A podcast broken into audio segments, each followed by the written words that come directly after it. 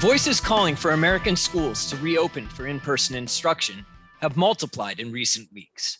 President Biden's new director for the Center for Disease Control, Dr. Rochelle Walensky, has said that school settings do not result in rapid spread of COVID-19 when mitigation measures are followed, and emphasized that the vaccination of teachers is not a prerequisite for safely reopening schools. Yet despite growing consensus on the safety of in-person instruction, as well as mounting evidence of the emotional, educational, and economic harms of school closures, the latest data show that 36% of American students remain fully remote, with another 25% in-person only part-time. What's behind those numbers, and what will it take for them to change? I'm Marty West, editor of Education Next, and my guest today is Derrell Bradford, Executive Vice President of 50Can.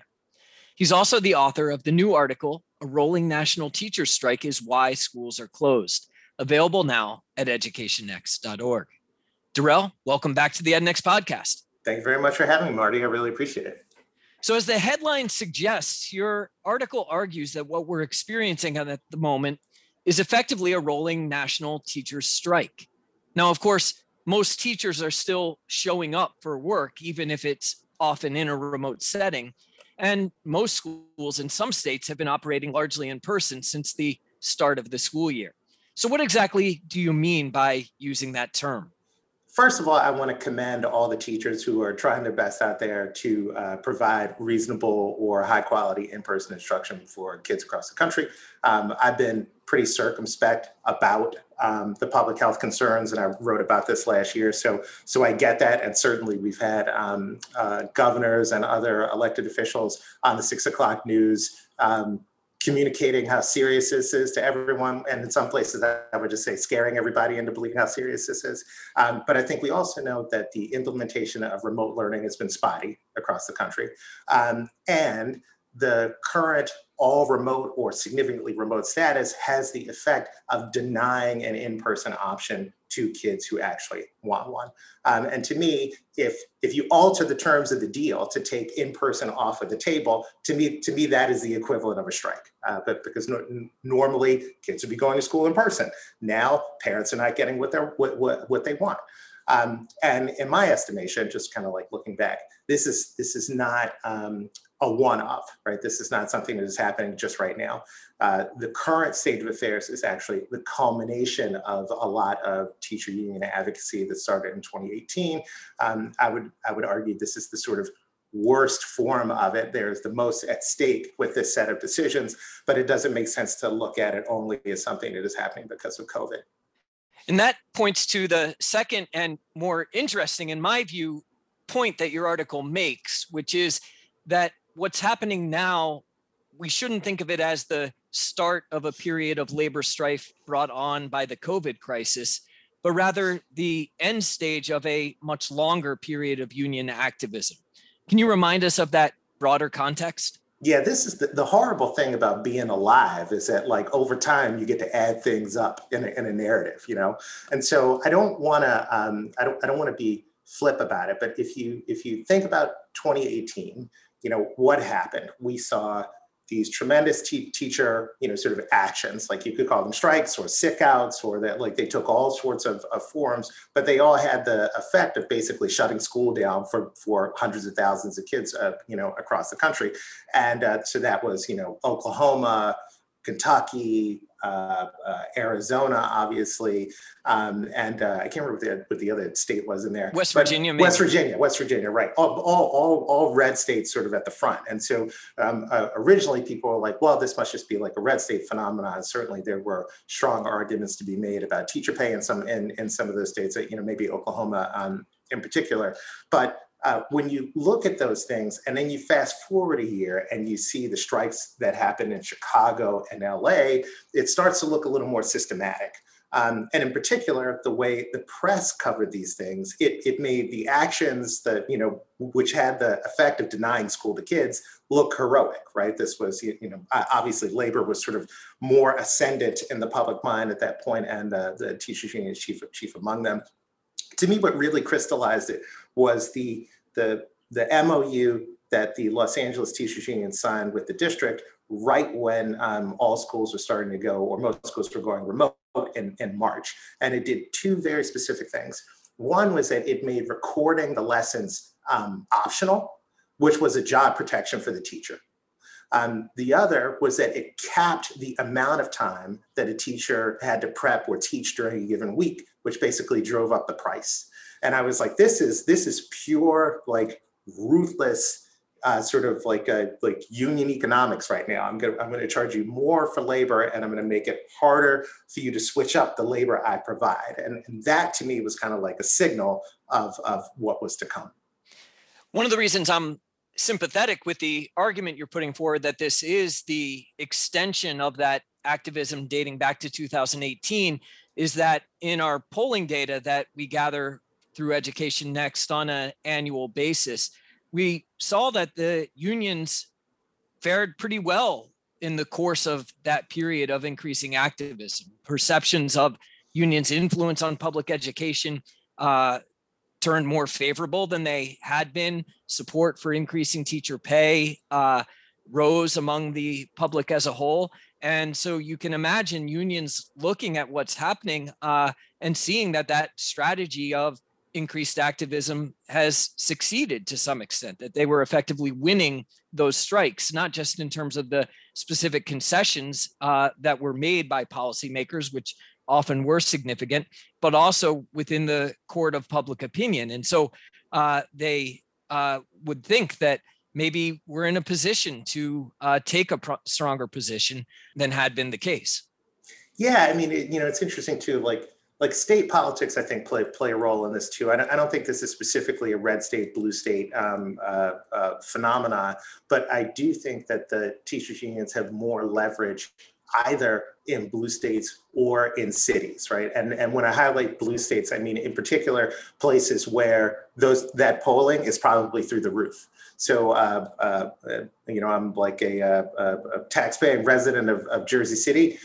So where we're closed, I'm going to pick on Montclair, New Jersey, which is a bastion of public school activism, and where the teacher unions, the Montclair Education Association in particular, are valorized. They're at the top of the food chain, And so in that instance, I think you see that because the politics of these like small burgs are sort of so progressive and so aligned with traditional unionism, the unions that have been able to steamroll everybody who wants an in-person option. The less sort of benign version of that is that you're in New York City, where 15% of the kids are white, and almost everybody else is minority, and no one is going anywhere. And because of such, because it's a highly urban district and an expensive district, the unions have tremendous political leverage, and they too have also been able to keep schools closed or sporadically open as a result. Let's turn to the national political context. As you acknowledged earlier, we have a new Democratic president who arguably owes his electoral victory to union support, certainly has strong relationships with the teachers' unions at the national level. He also proposed in the course of his campaign a major increase in federal funding for K-12 schools. How is that influencing what's happening around the country right now? Yeah, I would say, how is it not influencing it? To me, it is. It's like I'm a bad poker player because I would show you all my cards up front.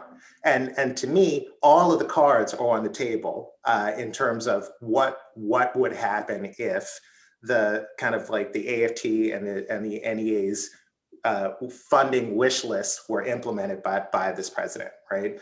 And you can see it again as the creature, as the offspring of the strikes in Chicago and Los Angeles, because Democratic presidential candidates picked up increasing teacher pay by increasing federal funding for states as a result of that, as a consequence of that labor action. And so the end game here is massively increase federal funding to states, which will absolutely go to teacher pay, right? So this is like a generational, like once in a lifetime opportunity to get local increases, which would be politically harder to do, on Uncle Sam's credit card. Now, naively, I think state governments aren't looking closely enough at this because this will also have the effect of increasing pension costs, right? And healthcare costs and all of these other coincident costs that are like the remora on the shark of teacher pay. So I would argue that they all really need to focus on that too. But the opportunity, I think, right, to get massive amounts of teacher pay on the federal balance sheet is so powerful that you actually have to get it before you can let everybody go back to school. And to me, that is what is going on right now, right? The political opportunity is so sweet at the risk of being sort of using the wrong word, being flip about it, that to let kids go back to school would lose the leverage that the current moment has created. So let's close then by talking about where we're headed, perhaps where we should be headed. What is the right path forward for American schools right now? Yeah, so let me give you some agony and some ecstasy on that. So, out like my position, I'm like Mark Porter-McGee is our CEO, and I suspect most of our EDs feel about this. We wrote a piece about this last year called "Fund Everything." Our position is that like, look, teachers have legitimate health concerns, and that's fine. But those concerns are co-equal with the concerns of parents and kids who want an in-person option. And right now, the way those concerns are being handled is that teacher concerns are the only concerns. And until teachers feel safe, nobody gets an in-person option. And we don't agree with that. And so if you want an in-person option and you can't get one, we think you should be able to get the money and go get one. And certainly Catholic schools have figured this out. Parochial schools have figured this out. It's amazing what masks and market pressure can do when you're trying to open schools. So that's the first thing. That's the ecstasy thing. The agony thing, which I think is sort of more frustrating, is that I think all policymakers who deal with schools and who finance schools need to be thinking about a fall where, let's say we're trying to genuinely come back more than one day in person a week. And that will include a workforce that has taught from home for a year now. And I suspect a lot of those folks are going to be like, hey, I like teaching from home. If you want me back in person 5 days a week, it's going to cost more. Or if you want to provide 5 days a week, you're going to need to hire somebody else to pick up the other 2 or 3 days because I don't want to be there the whole time.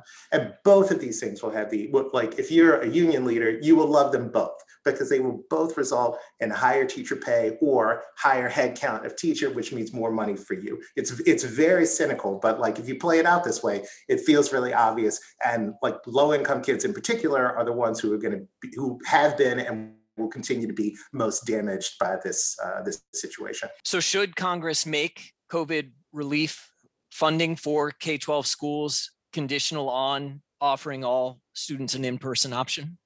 Well, it's a very good question. I think they would be more inclined to do it now because the politics of this have changed. It is no longer a situation where, the most divisive president in the history of history is calling for reopening.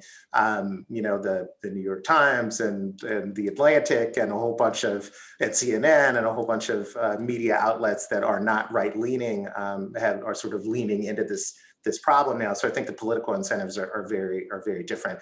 Well, what I would just say is that in the rest of my life, I'm absolutely for flexible funding and believe in states and people and individual schools like to sort out their own local context. I do think that whatever COVID aid gets sent to states has to be organized in a way that it actually deals with the challenges of reopening. If that means setting up a parallel tutoring program or a permanent virtual option or cleaning or any of these other things, then like, yes, for this money to just fall right to the bottom line of like bus drivers who are driving around empty buses, right? Or teachers who will get, significant pay increases, but don't want to come back. I think that is deeply problematic, both for, sort of local economies. It's very problematic for state school systems. And again, for parents and kids, it is deeply troublesome. My guest today has been Derrell Bradford, Executive Vice President of 50Can and author of A Rolling National Teacher Strike is Why Schools Are Closed, available now at educationnext.org. Derrell, thanks for being part of the podcast. Thank you very much for having me. I appreciate it. You've been listening to the EdNext podcast. If you like what you've heard, be sure to subscribe on whatever platform you use so that you don't miss an episode. And especially if you're listening through Apple Podcasts, please leave us a review. It helps us find more listeners and more listeners to find us.